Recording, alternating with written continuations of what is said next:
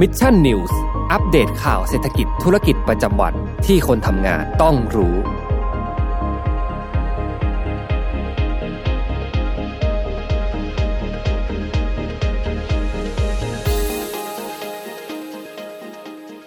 สวัสดีครับยินดีต้อนรับเข้าสู่รายการ Mission News Live นะครับประจำวันจันทร์ที่ 18 เมษายน 2565 นะครับอยู่กับผมแจ็คทิลาติกเช่นเคยนะฮะ6โมงตรงแบบนี้มารับชมรับฟังข่าวสารสำหรับคนทำงานกันนะครับ สวัสดีทุกทุกท่านมาณที่นี้ด้วยนะครับ ใครที่วันนี้นะครับทำงานกันเป็นวันแรกนะครับ ก็ ขอให้เข้ามาเข้าร่วมเข้ามาคอมเมนต์พูดคุยกันได้นะครับ ว่าบรรยากาศการทำงานเป็นอย่างไรกันบ้างนะครับ ไม่ทราบว่ากลับมาทำงานแบบนี้เนี่ย energy พลังงานอะไรต่างๆ เนี่ยกลับมา 100%เต็มกันแล้วหรือยังนะครับ ก็สวัสดีปีใหม่ไทยทุกๆท่านอีกครั้งหนึ่งนะครับ แล้วเราก็เราก็กลับมาลุยงานกันต่อนะครับ ในช่วงครึ่งเดือนหลัง ของเดือนเมษายนนี้นะฮะก็หวังว่าทุกท่านจะชาร์จพลังกันเต็มอิ่มนะครับพักผ่อนกันเต็มที่เป็นที่เรียบร้อยกันแล้วนะครับแน่นอนว่าเรื่องราวแล้วก็ประเด็นที่เราจะมาพูดคุยกันในวันนี้นะครับก็คงจะหนีไม่พ้นเรื่องของน้องมิลลินะฮะที่ได้เป็นศิลปินไทยคนแรกอ่าคนที่สองสี่นะฮะที่ได้ขึ้นไปโชว์บนเวทีโคเชล่า2022 นะครับหรือว่าเทศกาลดนตรีระดับโลกเมื่อวานนี้นะฮะเดี๋ยวผมจะมาร่วมพูดคุยกันนะครับ ว่าเราได้เห็นอะไรกันบ้างนะฮะถือว่าเป็นบทสรุปส่งท้ายวันจันทร์วันนี้กันเลยนะครับ ที่หลายๆ คนเองก็จับตาดูหลายๆเรื่องนะครับที่เกิดขึ้นในวันนี้นะฮะมันจะเป็นเรื่องของพรรคการเมืองพรรคหนึ่งนะครับแล้วก็เรื่องที่คุณถาวรพูดมาเลยนะฮะเรื่องของฝนถล่มกรุงเทพนะครับล่าสุดเนี่ยได้ข่าวว่าสนามบินดอนเมืองนะครับมีอาคารที่พังถล่มมาจากพายุที่เกิดขึ้นในครั้งนี้ด้วยนะฮะโอ้โหมันร้อนมาหลายวันมากๆเลยนะครับ คุณถาวรฮะก็ต้องบอกว่า ในที่สุดนะครับในช่วงนี้ก็เป็นช่วงที่เราเห็นได้ชัดนะครับ ว่าสภาพภูมิอากาศเนี่ยอาจจะมีการเริ่มที่จะเปลี่ยนแปลงแล้วนะครับ น่าจะมีพายุเกิดขึ้นจากอากาศที่ร้อนจัด เป็นระยะเวลาหลายวันนะฮะ เดี๋ยวในยังไงก็ตามเนี่ยวันพรุ่งนี้เช้า ผมจะลองหาข้อมูลมารายงานให้ฟังในรายการ Mission Daily Report อีกครั้งหนึ่งนะครับอะสวัสดีทุกท่านอีกครั้งหนึ่งนะครับ ใครที่เข้ามาแล้วก็อย่าลืมกดไลค์กดแชร์เพื่อเป็นกำลังใจให้กับผมทีมงาน Mission to the Moon แล้วก็สมมูลกันด้วยนะครับ สวัสดีคุณไพศาลด้วยนะครับ ดูข่าวเช้ายันเย็นนะฮะขอบคุณมากๆเลยนะครับ เข้ามาแล้วก็กดไลค์กดแชร์กันให้ด้วยนะครับ ผมอะเดี๋ยวเราไปเริ่มกันเลยนะครับ ที่ข่าวแรกนะฮะน้องนวยของเรานะครับ น้องมิลลินะฮะ น้องมิลลิดนุภาของเรานะครับ ซึ่งถือว่าเป็นศิลปินฮิปฮอปนะครับ สังกัดค่ายยับนั่นเองนะครับ YUPP นะฮะก็เมื่อวานนี้นะครับเรียกได้ว่าสร้างเสียงฮือฮานะฮะหลังจากที่ได้ไปปรากฏตัวอยู่บนเวทีโคเชล่า2022 นั่นเองนะครับ จริงๆแล้วเวทีโคเชล่าเนี่ยก็ถือว่า ห่างหายไป 2 ปีด้วยกันนะครับในปี 2020 แล้วก็ปี 2021 นะครับในปีนี้ก็กลับมาอย่างยิ่งใหญ่นะครับแล้วก็หลาย ๆ คนเองก็น่าตั้งหน้าตั้งตารอคอยนะครับโดยเทศกาลโคเชล่านะครับอย่างที่ผมได้เล่าไปนะก็ถือว่าเป็นเทศกาลดนตรีที่สำคัญนะครับแห่งหนึ่งของโลกนะฮะก็ไม่ต้องพูดถึงถึงความสำคัญของเวทีในครั้งนี้นะครับแล้วก็ได้เรียกเสียงฮือฮานะครับหลังจากที่ได้มีการขึ้นไป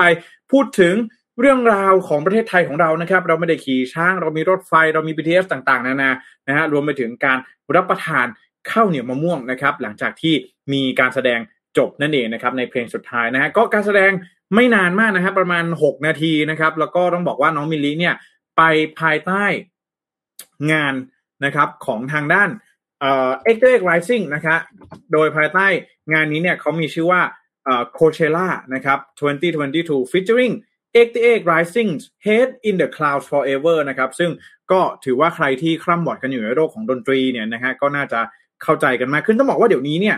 นะครับโลกของดนตรีเนี่ยมันหลากหลายมากขึ้นนะฮะไม่ว่าจะเป็นการมาถึงของเทคโนโลยีต่างๆ Spotify เอ่ยนะครับ YouTube โซเชียลมีเดียต่างๆเนี่ยทำให้เดี๋ยวนี้เนี่ยผมรู้สึกว่าคนไทยเราเองก็ฟังเพลงกันหลากหลายมากขึ้นนะฮะบางคน ศิลปินบางท่านเนี่ยผมยังไม่รู้จักเลยนะฮะเพลงบางเพลงเนี่ยดังมากๆนะครับอันนี้ก็ต้องยอมรับว่าเป็นความหลากหลายแต่ว่านะฮะก็น้องมิลินะครับก็ถือว่าเป็นอีกหนึ่งศิลปิน เป็นความภาคภูมิใจนะครับของชาวไทยที่ได้ไปขึ้นโชว์นะฮะเอาเป็นว่าไม่ว่าอะไรจะเกิดขึ้นนะครับจะมีการพูดถึงอะไรก็ตามเนี่ยวันนี้ผมมาสรุปให้ฟังนะครับว่ามีอะไรบ้างที่เราจะต้องจับตามองนะครับหลังจากที่ปรากฏการณ์นะครับของน้องมิลิเนี่ยเรียกได้ว่าถูกพูดถึงกันเป็นอย่างมากในสังคมไทยในวันนี้นะครับไปดูกันที่ท่านแรกกันก่อนเลยนะครับ ไม่ พูดถึงไม่ได้ หลายๆ คนจับตั้งหน้าตั้งตารอคอยแล้วก็จับตามองนะฮะว่าจะออกมาพูดอะไรถึงน้องมิลลิหรือเปล่าเพราะว่าปีที่แล้วเนี่ยก็มีส่วนเกี่ยวข้องกับการแจ้งความดำเนินคดีนะฮะกับอ่าเป็นกับระหว่างน้องมิลลินะฮะน้องมิลลิเองก็โดนปรับไปเนี่ยเป็นเงินทั้งสิ้น 2,000 บาทด้วยกันนะครับ ก็คือพลเอกประยุทธ์จันโอชานายกรัฐมนตรีแล้วก็รัฐมนตรีว่าการกระทรวงกลาโหมนั่นเองนะครับ หลังจากที่เข้าประชุมนะครับ การประชุมคณะกรรมการอำนวยการจัดงานเฉลิมฉลองวาระครบรอบ 100 ปี วันประสูติสมเด็จพระเจ้าพี่นางเธอเจ้าฟ้ากัลยาณิวัฒนากรมหลวงนราธิวาสราชนครินทร์นะครับในวันที่ 6 พฤษภาคมนี้นะครับ ก็ถือว่าเป็นการประชุมคณะกรรมการครั้งแรกนะครับ แล้วก็นักข่าวเองก็ได้มีการสอบถามนะครับ ว่าทางด้านของท่านนายกเองเนี่ยจะมีการดำเนินการอย่างไรนะครับ จะมีการนำเสนอนะครับ ให้เมนูข้าวเหนียวมะม่วงเนี่ยไปขึ้นทะเบียนเป็นมรดก ทางภูมิปัญญาวัฒนธรรมต่อยูเนสโกหรือไม่นะครับ ซึ่งแน่นอนว่าเนื้อหาใจความที่ทางท่านนายกเองได้มีการอตอบนะครับ ผู้สื่อข่าวออกมานะครับ ก็ท่านเองก็ชี้ให้เห็นนะครับว่าเรื่องนี้นะครับเป็นเรื่องที่คณะกรรมการแล้วก็หน่วยงานที่เกี่ยวข้องเนี่ยจะต้องเป็นฝ่ายที่ดำเนินการในเรื่องนี้เองนะครับก่อนที่จะเสริมว่าเรามีของดีๆเยอะแล้วนะครับ ผมก็ย้ำอยู่เสมอว่าคำว่าซอฟต์แวร์ ซอฟต์แวร์นะของเรานะครับ เรื่องอาหารเรื่องธรรมชาติ เรื่องอะไรต่างๆนะครับที่เรามีอยู่ก็คือซอฟต์แวร์ที่เรามีความพร้อมนะครับ แต่ว่านักข่าวเองก็แก้ให้กับท่านพลเอกประยุทธ์นะครับ เป็นคำว่าซอฟต์พาวเวอร์นะครับ ซึ่งท่านพลเอกประยุทธ์เองก็บอกว่าซอฟต์พาวเวอร์โทษทีนะ ขอโทษนะครับ พร้อมกับย้ำอีกคำว่าท่านนายกเอง หรือว่าตนเองเนี่ยนะครับ ก็พร้อมผลักดันเรื่องซอฟต์พาวเวอร์ตลอดนะครับ แล้วก็ตนยังเป็นคนกำหนดว่าประเทศไทยต้องจำเป็นต้องสนับสนุน และเร่งรัดในการพัฒนาซอฟต์พาวเวอร์ที่มีอยู่โดยเฉพาะอย่างยิ่ง ทรัพยากรที่เรามีจำนวนหลากหลายอย่างนะครับเพื่อทำให้คนสนใจแล้วก็ให้ความสำคัญกับประเทศไทยของเรานั่นเองนะครับ ก็บอกว่าประเด็นเรื่องของซอฟต์พาวเวอร์เนี่ยก็ถือว่าเป็นประเด็นที่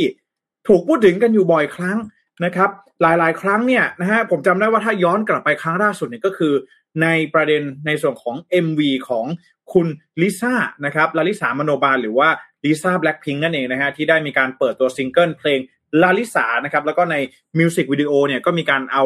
นำเอานะครับเครื่องประดับเครื่องแต่งกายนะครับหรือว่า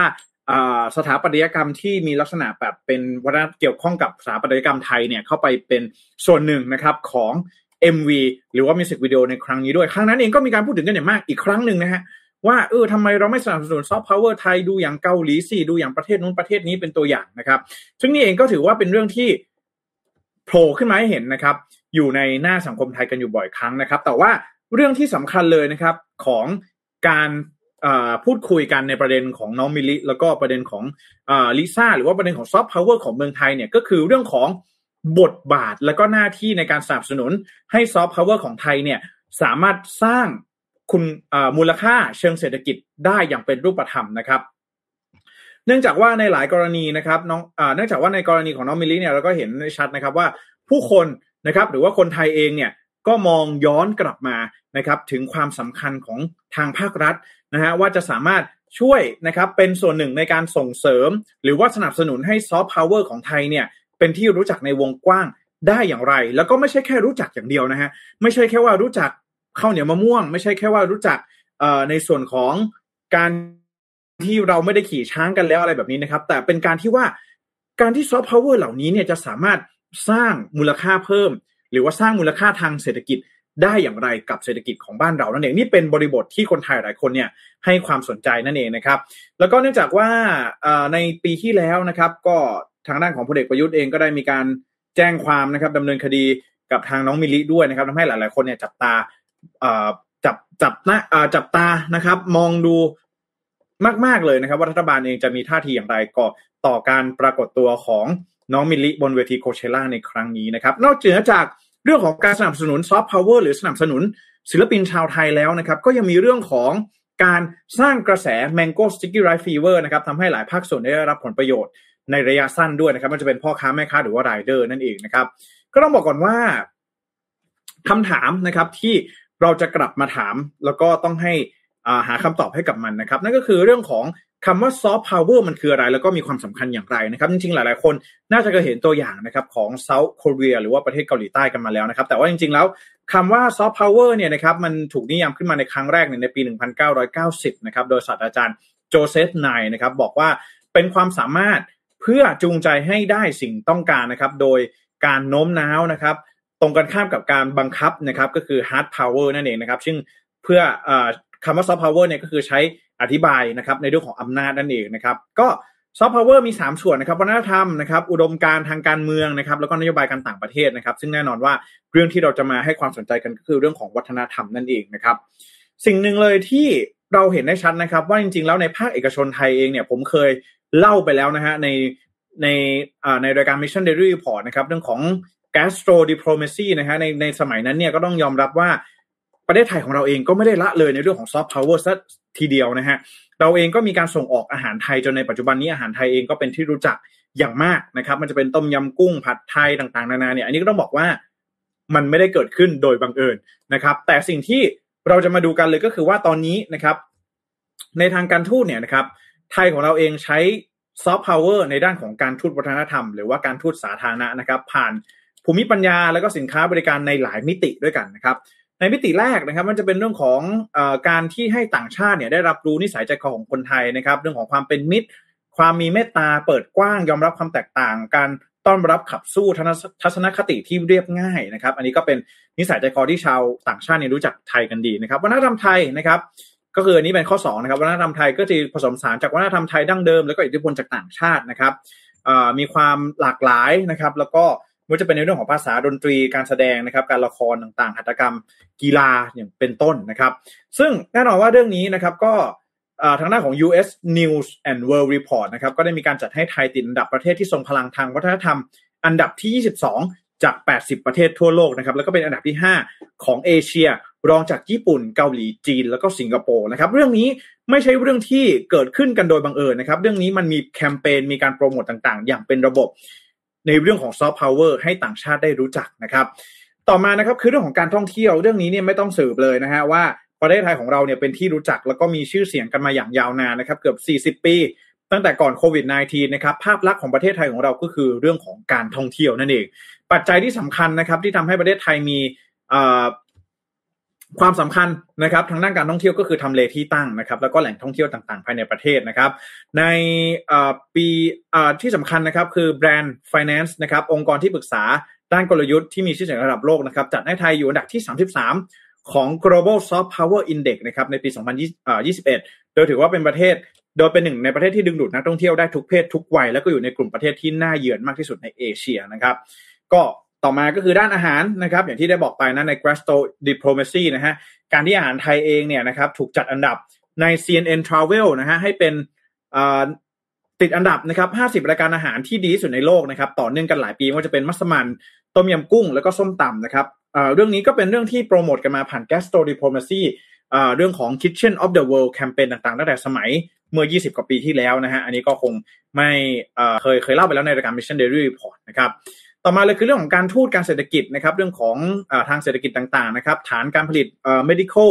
economy ต่างๆนะครับ บริการทางการแพทย์ด้านต่างๆ ที่ไทยเราเองเนี่ยนะครับ ก็เก่งนะครับไม่เบาแล้วก็การส่งออกต่างๆ หรือว่าแรงงานต่างๆนะครับ แล้วก็ที่เหลือเนี่ยก็เป็นการร่วมมือเพื่อพัฒนาความช่วยเหลือด้านมนุษยธรรมเป็นซอฟต์พาวเวอร์นะครับไม่ว่าจะเป็นการส่งนะครับทูตต่างๆนะครับ ไปเผยแพร่วัฒนธรรมในต่างประเทศนะครับอะอันนี้ก็คือเป็นเรื่องที่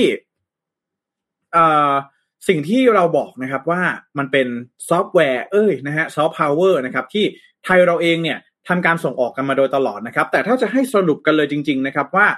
สิ่งที่เราจะมาสรุปกันเรื่องประเด็นของน้องมิลลิที่เราเห็นกันในวันนี้นะครับ เราคงจะแยกออกเป็น 2 ประเด็นแบบนี้ง่าย ๆ นะครับ ประเด็นประเด็นแรกเลยก็คือเรื่องของการส่งเสริมอาหารไทยนะครับ ซึ่งในความเป็นจริงเนี่ยประเทศไทยของเราก็ถือว่าประสบความสำเร็จมาในระดับหนึ่งแล้วนะครับ อย่างที่ผมได้เคยเล่าไปในรายการ Mission Daily Report นะฮะนี่นะฮะ gastro diplomacy นะครับ soft power แบบไทยๆผ่านอาหารนะฮะก็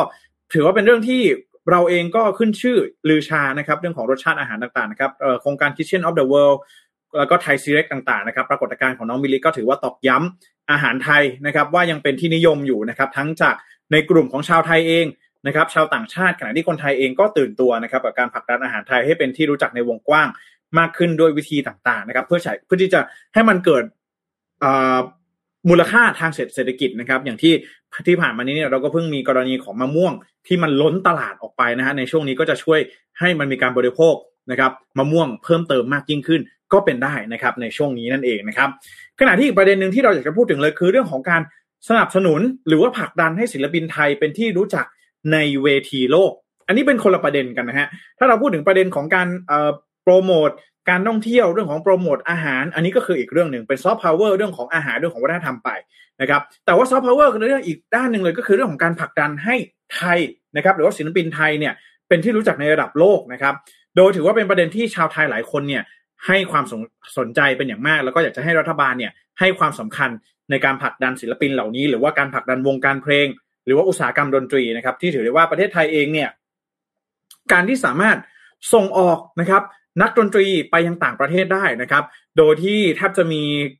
แรงสนับสนุนจากภาครัฐเพียงแค่น้อยนิด นิดเดียวเนี่ยก็ถือว่าเป็นอะไรที่สามารถทำได้ดีแล้วนะครับ แล้วก็ลองคิดดูว่าถ้าหากว่ารัฐบาลเองเข้ามาสนับสนุนนะครับ ในการเผยแพร่ซอฟต์พาวเวอร์แบบนี้เนี่ยมันจะเป็นอย่างไรจะไปได้ไกลแค่ไหนนะครับ ในวันนี้เราได้เห็นคนไทยคนที่สองนะครับที่ไปขึ้นโชว์นะครับบนเวทีโคเชล่าที่สหรัฐอเมริกานะครับแต่เรายังไม่ได้เห็น ศิลปินที่ไปในนามของค่ายเพลงจากเมืองไทยนะครับ วันนี้เราต้องนั่งทบทวนแล้วนะฮะว่าค่ายเพลงนะครับที่เป็นของคนไทยนะครับจะสามารถทำอย่างไรที่จะช่วยนะครับเป็นส่วนหนึ่งของอุตสาหกรรมดนตรี อุตสาหกรรมบันเทิง ให้พัฒนาไปได้อย่างโชดช่วงนะครับในอนาคตนั่นเองนะครับเรื่องนี้ก็เป็นเรื่องที่น่าสนใจเหมือนกันว่า ในอนาคตนะครับจากความสำเร็จของน้องมิลลี่ ในครั้งนี้ที่สามารถไปที่โคเชล่าได้เนี่ยจะทำให้รัฐบาลเนี่ยหันมาให้ความสำคัญให้ความใส่ใจกับการผลักดันศิลปินไทยสู่เวทีระดับโลกเพิ่มเติมหรือไม่นั่นเองนะครับ ก็ก่อนอื่นเลยอาจจะต้องพูดคำว่าซอฟต์พาวเวอร์ให้ถูกก่อนนะครับ ก่อนที่จะพูดคำว่าเอ่อก่อนที่จะผลักดันนะฮะให้ไปไกลให้ได้ไกลก่อนนี้นั่นเองนะครับอ่าใครมีความเห็นอย่างไรกับน้องมิลลินะครับ ลองคอมเมนต์กันเข้ามาได้นะครับ ก็อยากจะแยก ทั้งสองอย่างนี้ออกเป็น อ่าสองประเด็นด้วยกันนะครับ คือเรื่องของการโปรโมทอาหารไทยนะครับ อย่าง Mango Sticky Rice หรือว่าข้าวเหนียวมะม่วงนะครับ อันนี้ก็เป็นอีกประเด็นหนึ่งนะครับ ส่วนเรื่องของการสนับสนุนให้ศิลปินไทยสามารถไปเวทีโลกได้เพิ่มเติมมากยิ่งขึ้น อันนี้ก็เป็นอีกประเด็นหนึ่งที่น่าจับตามองเหมือนกันว่าอุตสาหกรรม T-Pop นะฮะหรือว่าอุตสาหกรรม T-Hip-Hop ที่เป็นอุตสาหกรรมบ้านเราที่มันไม่ใช่แบบว่า เอ้ยต้องใส่เพลงเสียงระนาดเข้าไป หรือว่าอะไรที่มันเป็นอะไรที่มัน modern สากล แล้วก็ เปลี่ยนไปตามบริบทสังคมเนี่ยนะฮะมันจะทำอย่างไรได้บ้างนะครับ เรื่องนี้ผมเองก็ไม่ใช่เอ็กซ์เพรสไม่ใช่ผู้เชี่ยวชาญนะครับยังไงใครมีความคิดเห็นอย่างไรก็คอมเมนต์กันเข้ามาได้นะครับอ่านะฮะสวัสดีทุกท่านกันด้วยนะครับ ใครที่เข้ามาแล้วก็อย่าลืมกดไลค์กดแชร์กันให้ด้วยนะครับ ขอบพระคุณมาก ๆ เลยนะครับอ่าสวัสดีคุณซิรินนะครับ บอกว่าสวัสดีวันจันทร์ค่ะ ช่วงนี้ร้อนทั้งร้อนทั้งชื้นนะครับ ไม่แน่ใจว่าที่ทำงานฝนตกไหมนะฮะวันนี้คุณซิรินนะครับคอมเมนต์กันเข้ามาพูดคุยกันได้นะครับ ไหนคุณนำโชคนะครับบอกว่าซอฟต์แวร์นะครับผมช่วงนี้คำนี้ก็จะฮิตกันสักนิดหนึ่งนะฮะคำว่าซอฟต์แวร์นะครับ สวัสดีคุณโกวิดด้วยนะครับ แล้วก็สวัสดีคุณสันเพชรนะครับ บอกว่าขำซอฟต์แวร์หนักมากนะครับแล้วคุณไปสามบอกว่าวันนี้โทรไปที่ฝ่ายไอทีน้องครับคอมที่โต๊ะพี่ใช้ไม่ได้มาดูซอฟต์พาวเวอร์ให้หน่อยครับแหนะฮะนั่นซอฟต์แวร์นะครับผมอ่าสวัสดีคุณอรยาด้วยนะครับ คุณอารีรัตน์นะครับขออภัยนะแล้วก็คุณสิรินบอกว่าตอนนี้อยากกินทั้งข้าวเหนียวมะม่วงทั้งข้าวเหนียวทุเรียนเลยนะครับช่วงนี้เป็นหน้าร้อนนะฮะเป็นหน้าของมันเลยนะฮะยังไงก็หามารับประทานกันได้นะครับอะเดี๋ยวไปดูข่าวต่อไปกันบ้างครับ ข่าวนี้มาอัปเดตเรื่องของสถานการณ์เศรษฐกิจกันสักนิดหนึ่งนะฮะหลายๆท่านพักกันมาซะยาวนานนะฮะพักผ่อนปิดมือถือปิดโซเชียลกันมามาวันนี้จะต้องมาอัปเดตข่าวกันแล้วนะฮะอาจจะตามไม่ทันสักนิดหนึ่งก็ไปดูกันเรื่องของ GDP กันบ้างนะครับ GDP บ้านเราเนี่ยหลังจากที่ น้ำมันแพงนะครับ ค่าของชีพปรับตัวเพิ่มสูงขึ้นต่างๆ เงินเฟ้อต่างๆเนี่ยนะฮะมันก็ทำให้เรื่องของอัตราการเติบโตทางเศรษฐกิจเนี่ยมันดูแล้วมันได้รับผลกระทบอย่างแน่นอนนะครับ อาจจะยังไม่สามารถฟื้นตัวได้อย่างเต็มที่นะครับ เพราะว่านี่ก็เข้าสู่ไตรมาสที่ 2 แล้วเป็นที่เรียบร้อยนะฮะเรื่องแรกเลยก็คือไปดูกันที่ทางด้านของ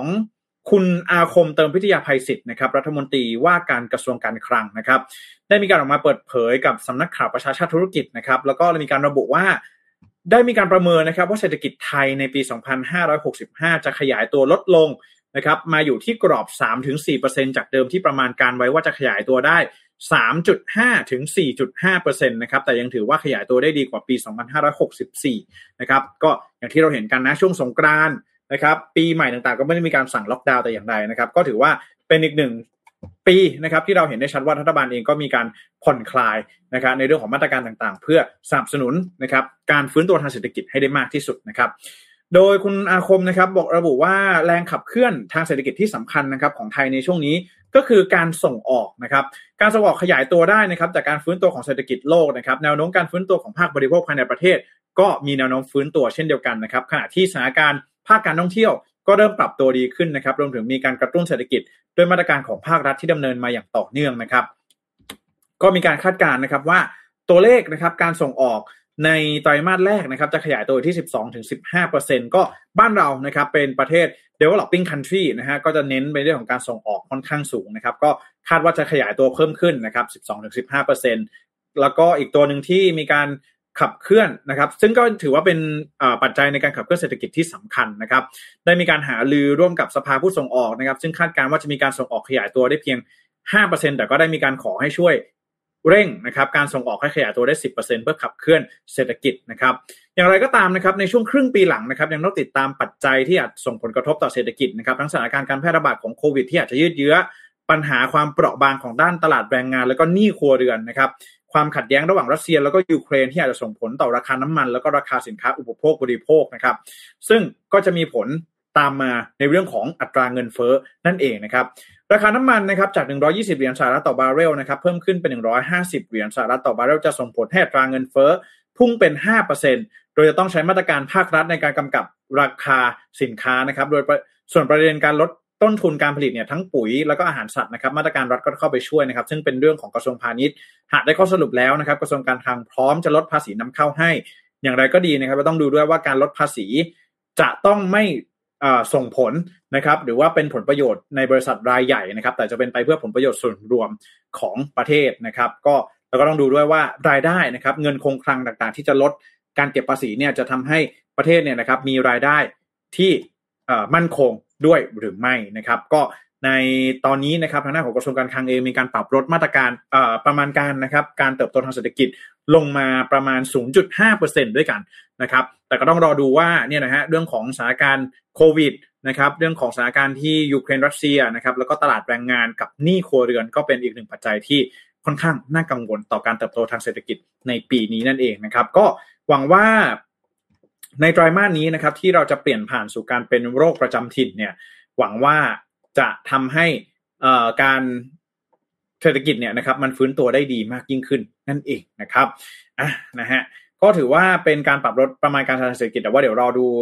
เรื่อยๆนะฮะว่าสถานการณ์ต่างๆเนี่ยจะเป็นอย่างไรต่อไปนั่นเองนะครับอะนะฮะเดี๋ยวพาไปดูกันที่ข่าวสุดท้ายกันอีกข่าวหนึ่งที่เกี่ยวข้องกับเศรษฐกิจเช่นเดียวกันนะครับแต่ว่านี้จะเป็นข่าวต่างประเทศนะครับก็พอดีคุณไปสารนะทักมาบอกว่า เห็นข่าวว่า GDP จีนนะครับ Q1 บวก4%นะฮะขนาดล็อกดาวน์นะครับอะเรามาดูกันนะครับว่ามันยังมีความกังวลอะไรอยู่บ้างนะครับ เพราะว่าตอนนี้เนี่ยอย่างที่เราทราบกันดีว่าจีนเองก็โดยเฉพาะอย่างยิ่งเมืองสำคัญอย่างเช่นเซี่ยงไฮ้นะครับก็อยู่ในช่วงของมาตรการล็อกดาวน์จากสถานการณ์โควิดที่ ระบาดอย่างหนักนั่นเองนะครับ ทีนี้ครับสำนักข่าวต่างประเทศนะครับ ได้มีการรายงานว่าตอนนี้นะครับรัฐบาลจีนเองกำลังเผชิญหน้ากับความยากลำบาก ในการบริหารสถานการณ์โควิด -19 ที่กำลังแพร่ระบาดอย่างรวดเร็วในเมืองเซี่ยงไฮ้นะครับเมืองเซี่ยงไฮ้เนี่ยถือว่าเป็นเมืองศูนย์กลางทางเศรษฐกิจ แล้วก็ทางการเงินที่สำคัญของจีนนะครับมีประชากรมากที่สุดนะครับถึง 25 ล้านคนนะครับแล้วก็ประชากรต่างๆ เหล่านี้ต้องอยู่ภายใต้มาตรการล็อกดาวน์กว่า 17 วันด้วยกันนะครับ ก็ถึงแม้ว่าจะมีพอจะมีสัญญาณมาบ้างนะครับว่ารัฐบาลเองก็พร้อมที่จะผ่อนคลายมาตรการล็อกดาวน์นะครับแต่ว่าสิ่งที่ดูแล้วน่าจะเป็นความกังวลอย่างใหญ่หลวงที่สุดเลยนะครับ ก็คือในเรื่องของบาดแผลหรือว่าผลกระทบทางเศรษฐกิจที่จะเกิดขึ้นนั่นเองนะครับ ก่อนหน้านี้เราเห็นแล้วว่ามีผู้คนนะครับที่รับผลกระทบจากการล็อกดาวน์ในครั้งนี้นะครับไม่ว่าจะเป็นการขาดแคลนอาหารนะครับจากที่เกิดจากการบริหารที่ผิดพลาด หรือว่าการขาดแคลนเสบียงนะครับที่ทางการเนี่ยไม่สามารถส่งให้ได้ถึงมือประชากร ประชากรทุกคนนะครับชาวเมืองเซี่ยงไฮ้แล้วก็เกิดกระแสความไม่พอใจนะครับภาครัฐมากยิ่งขึ้นนะครับ ก็ต้องบอกว่านอกเหนือจากเรื่องของความเป็นอยู่ของประชากรแล้วนะครับ เรื่องของผลกระทบทางเศรษฐกิจเนี่ยถือว่าเป็นเรื่องที่น่ากังวลอย่างมากเลยครับ ถามว่าทำไมมันถึงน่ากังวลนะครับ เราไปดูกันที่เหตุผลแรกกันก่อนเลยนะครับ เหตุผลแรกก็คือว่า เมืองเซี่ยงไฮ้นะครับ ถือว่าเป็นเมืองที่มีขนาดใหญ่นะครับ แล้วก็เป็นเมืองศูนย์กลางทางเศรษฐกิจนะครับ เหตุผลแรกเลยก็คือเซี่ยงไฮ้เป็นเมืองศูนย์กลาง ทางการเงินนะครับ โดยมีโดยมี GDP นะครับขนาดกว่า 649,000 ล้านเหรียญสหรัฐนะครับ แล้วก็ยังเป็นที่ตั้งของตลาดหลักทรัพย์ที่มีขนาดใหญ่ที่สุดอันดับ 3 ของโลก อย่างเซี่ยงไฮ้ stock exchange market นั่นเองนะครับ แล้วก็ยังมีบริษัทแล้วก็มหาเศรษฐีเนี่ยมากเป็นอันดับ 5 ของโลกนะครับ นอกจากนั้นนะครับยังมีบริษัทข้ามชาติกว่า 800 แห่งนะครับที่เข้ามาเปิดสำนักงานในเมืองเซี่ยงไฮ้นะครับ อย่างเช่น Apple Qualcomm นะครับ GM แล้วก็ PepsiCo นะครับ เพราะฉะนั้นแล้วตอนนี้เนี่ยความที่ความท้าทายเลยก็คือว่าการที่เซี่ยงไฮ้เองต้องเข้าสู่ภาวะ หรือว่าต้องประกาศใช้มาตรการล็อกดาวน์เนี่ยก็จะส่งผลทำให้เรื่องของการเงินการค้าการเงินต่างๆเนี่ยมันได้รับผลกระทบอย่างแน่นอนนะครับ อันนี้คือเรื่องแรกนะครับ ในขณะที่ตลาดหลักทรัพย์นะครับในประเทศอื่นๆยังคงดำเนินการอยู่นะครับมันจะเป็น NASDAQ หรือว่า NYSE นะครับหรือแม้แต่กระทั่ง นะนิวยอร์ก stock exchange นั่นเองนะครับ ซึ่งสิ่งนี้ก็เป็นสิ่งที่น่าจับตามองนะครับว่าตอนนี้นะครับหลาย ๆ หลาย ๆ ประเทศนะครับ น่าจะได้รับผลกระทบอย่างแน่นอนนะครับ แล้วก็ในเรื่องของตลาดการเงินนะครับ ที่ถือว่าตลาดเซี่ยงไฮ้ stock exchange เนี่ยมีขนาดใหญ่เป็นอันดับ 3 ของโลกนะครับ พอปิดทำการเนี่ยต้องได้รับผลกระทบอย่างแน่นอน แล้วก็บริษัทส่วนใหญ่นะครับที่จดทะเบียนอยู่ในตลาดหลักทรัพย์ของเมืองเซี่ยงไฮ้เนี่ยก็ถือว่าเป็นบริษัทที่ มีความสำคัญนะครับในการขับเคลื่อนระบบเศรษฐกิจของจีนเป็นอย่างมากนะครับ เพราะฉะนั้นแล้วเรื่องนี้ก็จะเป็นความท้าทายของทางจีนอย่างแน่นอนนะครับต่อมานะครับคือเรื่องของการค้าแล้วก็เรื่องของการโลจิสติกนะครับเนื่องจากว่าเซี่ยงไฮ้เนี่ยนะครับมีขนาดเป็น 3.8มีขนาด GDP นะครับเป็น 3.8เปอร์เซ็นต์ของประเทศนะครับ แต่ว่ากลับมีเปอร์เซ็นต์นะครับส่วนแบ่งทางการค้าเนี่ยมากถึง0 10.4เปอร์เซ็นต์ด้วยกันนะครับ สิ่งนี้เนี่ยจึงทำให้ เซี่ยงไฮ้เนี่ยถือว่าเป็น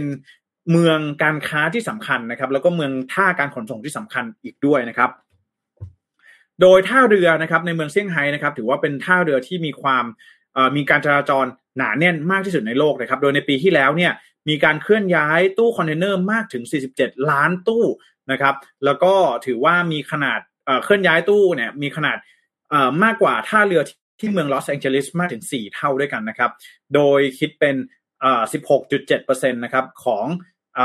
ตู้คอนเทนเนอร์นะครับที่ขนส่ง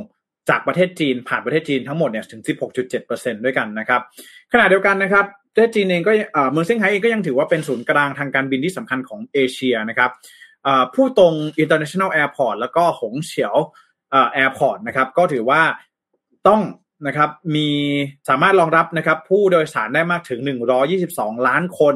ในปี 2019 นะครับทำให้ เมืองเซี่ยงไฮ้นะครับเป็นเมืองที่มีการจราจรทางอากาศหนา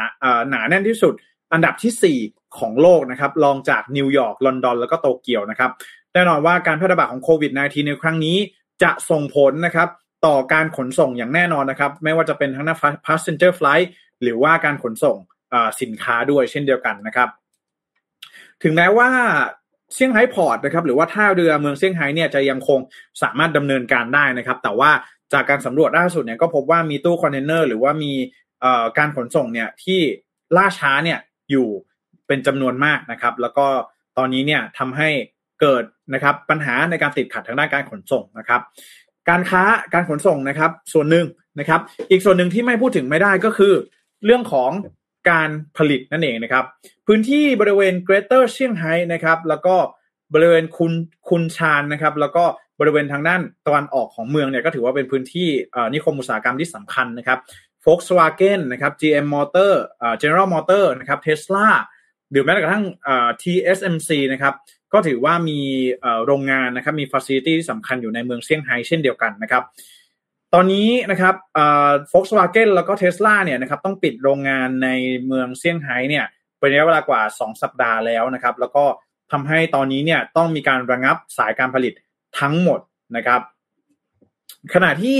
ซัพพลายเออร์ของ Apple นะครับ อย่าง Pegatron นะครับก็ต้องระงับสายการผลิตทั้งหมดเช่นเดียวกันนะครับ เพราะฉะนั้นแล้วนี่จึงทำให้มีการคาดการณ์ว่าสายการผลิตเองก็ได้รับผลกระทบเช่นเดียวกันนะครับ แล้วก็นอกจากนอกเหนือจาก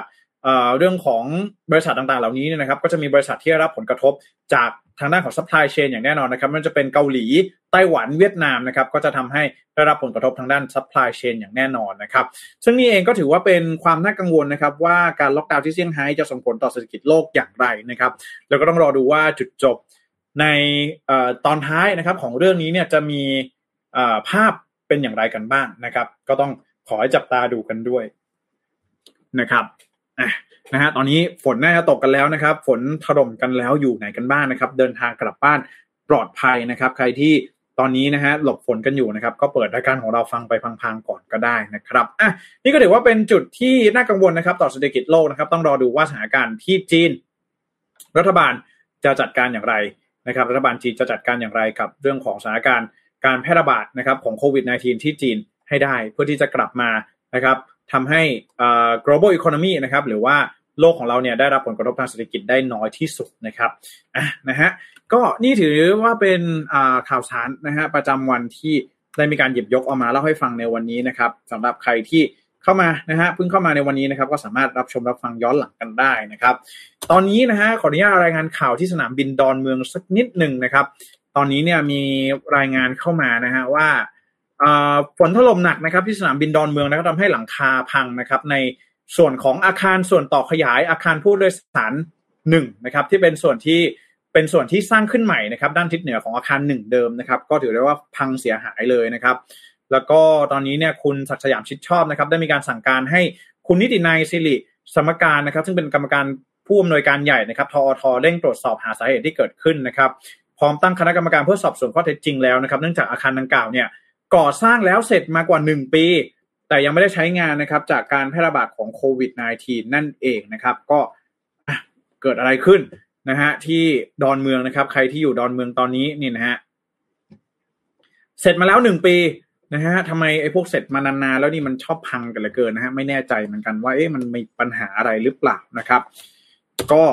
นี่นะฮะคือสถานการณ์ล่าสุดนะครับ ที่สนามบินดอนเมืองนะครับ ใครที่ จะเดินทางอะไรยังไงช่วงนี้นะฮะลองดูไม่แน่ใจเหมือนกันว่าไฟล์เฟลอะไรต่างๆเนี่ยมันดีเลย์หรือเปล่านะครับ ก็อัปเดตสถานการณ์กันเข้ามาได้นะครับยังไงก็วันนี้นะฮะต้องขอขอบพระคุณทุกๆท่านมากๆนะครับ ที่ติดตามรับชมแล้วก็รับฟังรายการ Mission News Live ในวันนี้นะฮะก็เดี๋ยวในวันพรุ่งนี้เนี่ยผมจะมีข่าวสารอะไรมาฝากกันก็ขอติดตามกันด้วยนะครับ วันนี้ผมก็ต้องขอขอบคุณนะฮะสปอนเซอร์ใจดีของเรานะครับ อากาศร้อนๆแบบนี้นะฮะรู้สึกว่าครั่นเนื้อครั่นตัว ร่างกายไม่ค่อยสบายสักเท่าไหร่นะฮะก็ลองดูนะฮะลองนี่ได้เลยนะฮะดีน่า Tonew นะครับน้ำเต้าหู้ออร์แกนิกหอมอร่อยดีกับสุขภาพ ให้คุณออร์แกนิกได้ทุกวันนะครับ ยังไงก็ก็ตามหากันได้นะฮะช่วงนี้เป็นคนรักสุขภาพนะฮะกำลังมานะฮะในช่วงนี้ก็ใครที่รู้สึกว่าต้องการหาเครื่องดื่มอะไรที่มัน ดีต่อสุขภาพเนี่ยก็แนะนำกันเลยนะครับอะนะฮะยังไงก็วันนี้นะครับขอจบการรายงานข่าวแต่เพียงเท่านี้นะครับยังไงกลับบ้านปลอดภัยนะครับ ถ้าหากว่าฝนตกหนักเกินไปอะไรอย่างไรเนี่ยก็จอดพักก่อนก็ได้นะครับ ยังไงก็อวยพรทุกท่านด้วยนะครับ เดี๋ยววันพรุ่งนี้เราพบกันสำหรับวันนี้ขอลาไปก่อนแล้วพบกันใหม่ สวัสดีครับ Mission News อัปเดตข่าวเศรษฐกิจธุรกิจประจำวันที่คนทำงานต้องรู้